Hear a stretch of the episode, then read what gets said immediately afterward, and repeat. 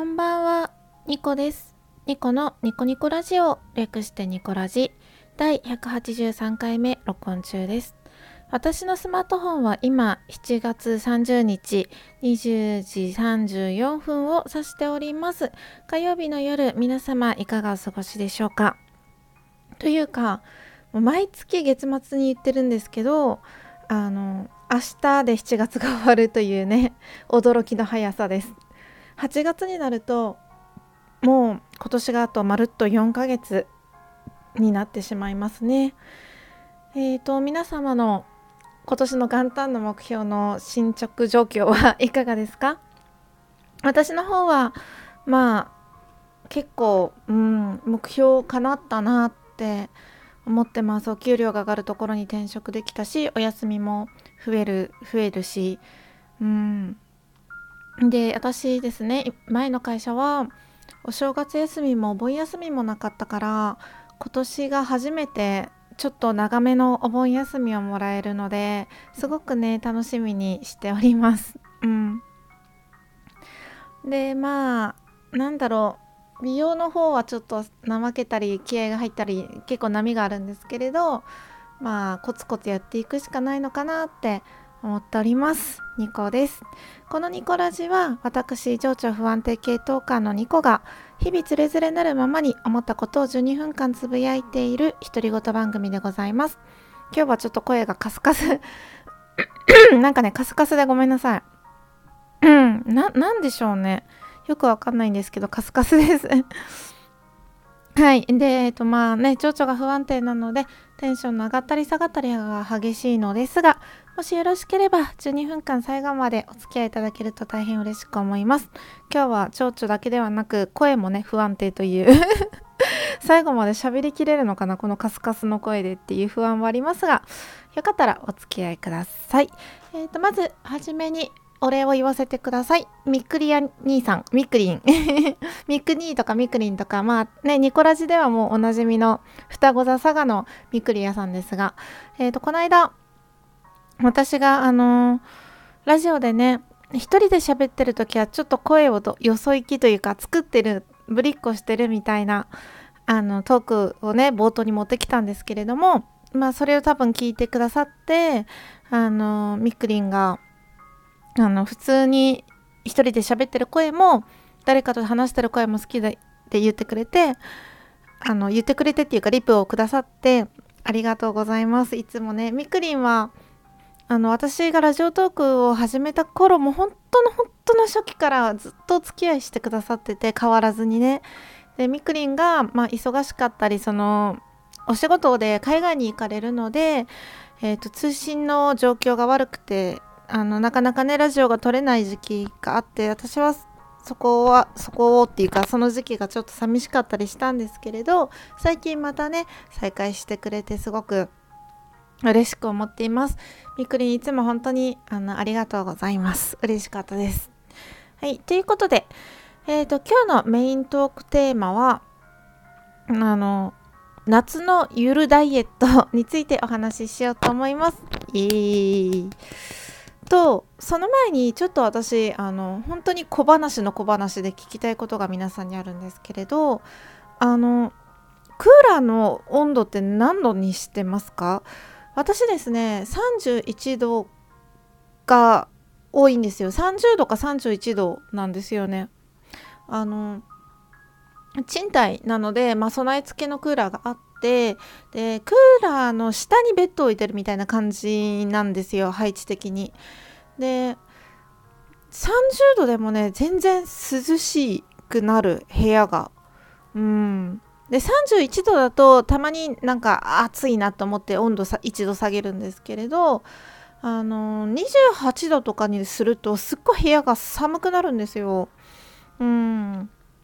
別にそんなにね涼しい地域ってわけでもないんですけどもう30 30度でちょうどいいぐらいですね。なんか皆さんの部屋の温度設定がなんか気になりますね。クーラ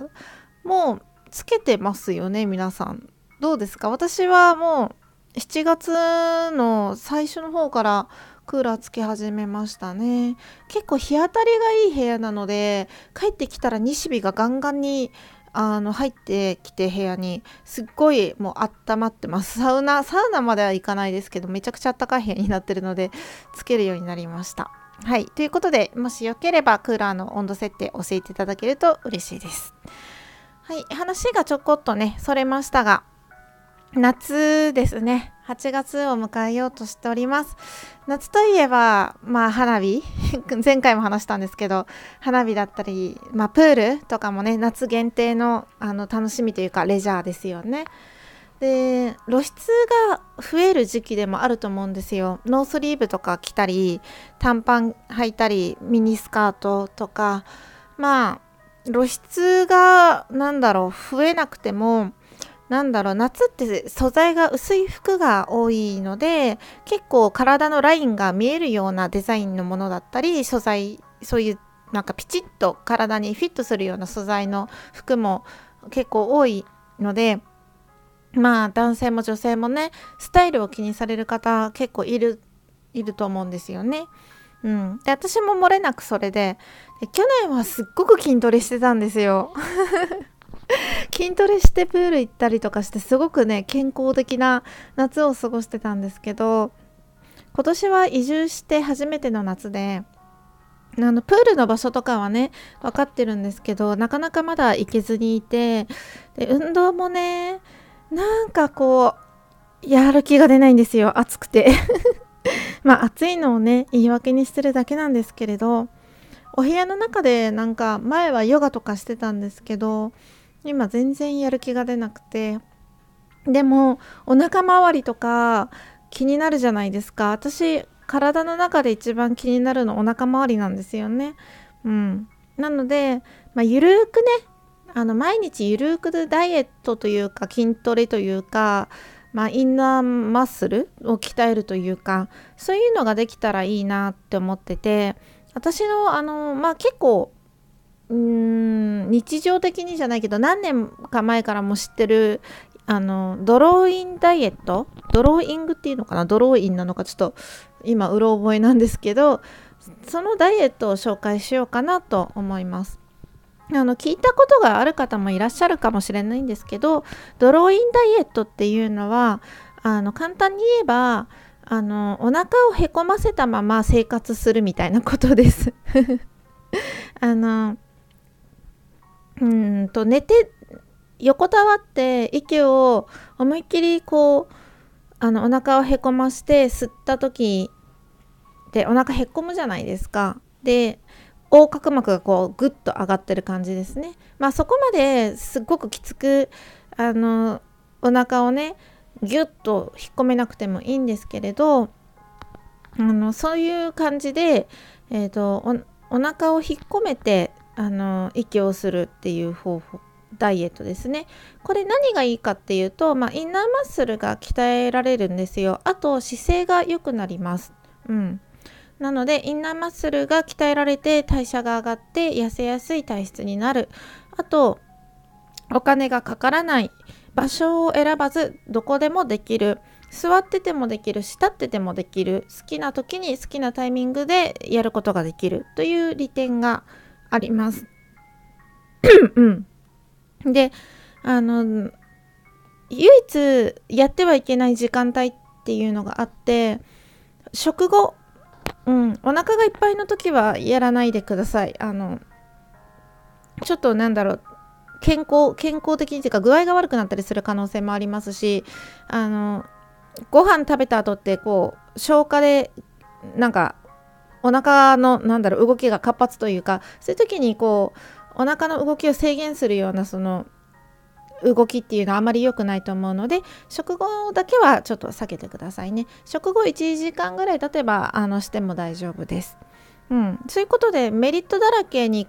のねあのドローインダイエットなんですけれど、まあ、正しいやり方とかはインターネットで調べてみてください。これこのラジオを聞いてもし興味がある方はですね。うん。でただですねこのいつでもどこでもできるっていうのがネックな部分でもあってあの意識してないとついつい日常に流されていつの間にかやらなくなってしまうんですよ。うん、あと24時間これができる人って絶対いないのであの意識をねかなりかなり自分の中で持っていかないといけなくてで長時間しようって最初からしようって思ってももうそういうの1日とか2日3日ぐらいで終わってしまうので私のおすすめのやり方としてはあのポイントを押さえるというところですねあの例えば歯磨きをしてる間だけは絶対するとかお茶碗を洗ってる時だけは絶対するとか何かの動作に合わせてあのやったらいい習慣化されていくと思います。なんか習慣化するまでがちょっとね難しいんですけれど歯磨きをしてる時に必ずドローインするって決めてたら習慣化されたらしてない時に気づくんですよあそういえばドローインしてなかったしようしようって思い出してできるようになるし私はですね歯磨きをしている時と髪の毛を乾かしてる時にするようにしています。うん、でお風呂上がりはなるべくあの髪の毛を乾かしてる間は下着姿で髪の毛乾かしててこうお腹のその自分が一番気になってるお腹周りをこんなこんなになってるんだぞってこう鏡でねチェックして あの気を引き締めてます。ダイエットするんだぞっていう意識をね植え付けてます。やっぱりあの体をね自分の体を見る直視するっていうのはなかなか効果的だなって私は思っています。このままじゃダメだってこう思わせてくれるので はい。まあそういうことで私がやってる、まあゆるいダイエット方法を今日はお伝えしました。最後までお付き合いいただいてありがとうございました。皆さんもね、もしよかったらやってみてください。明日も皆様にとって良い一日でありますように。ニコでした。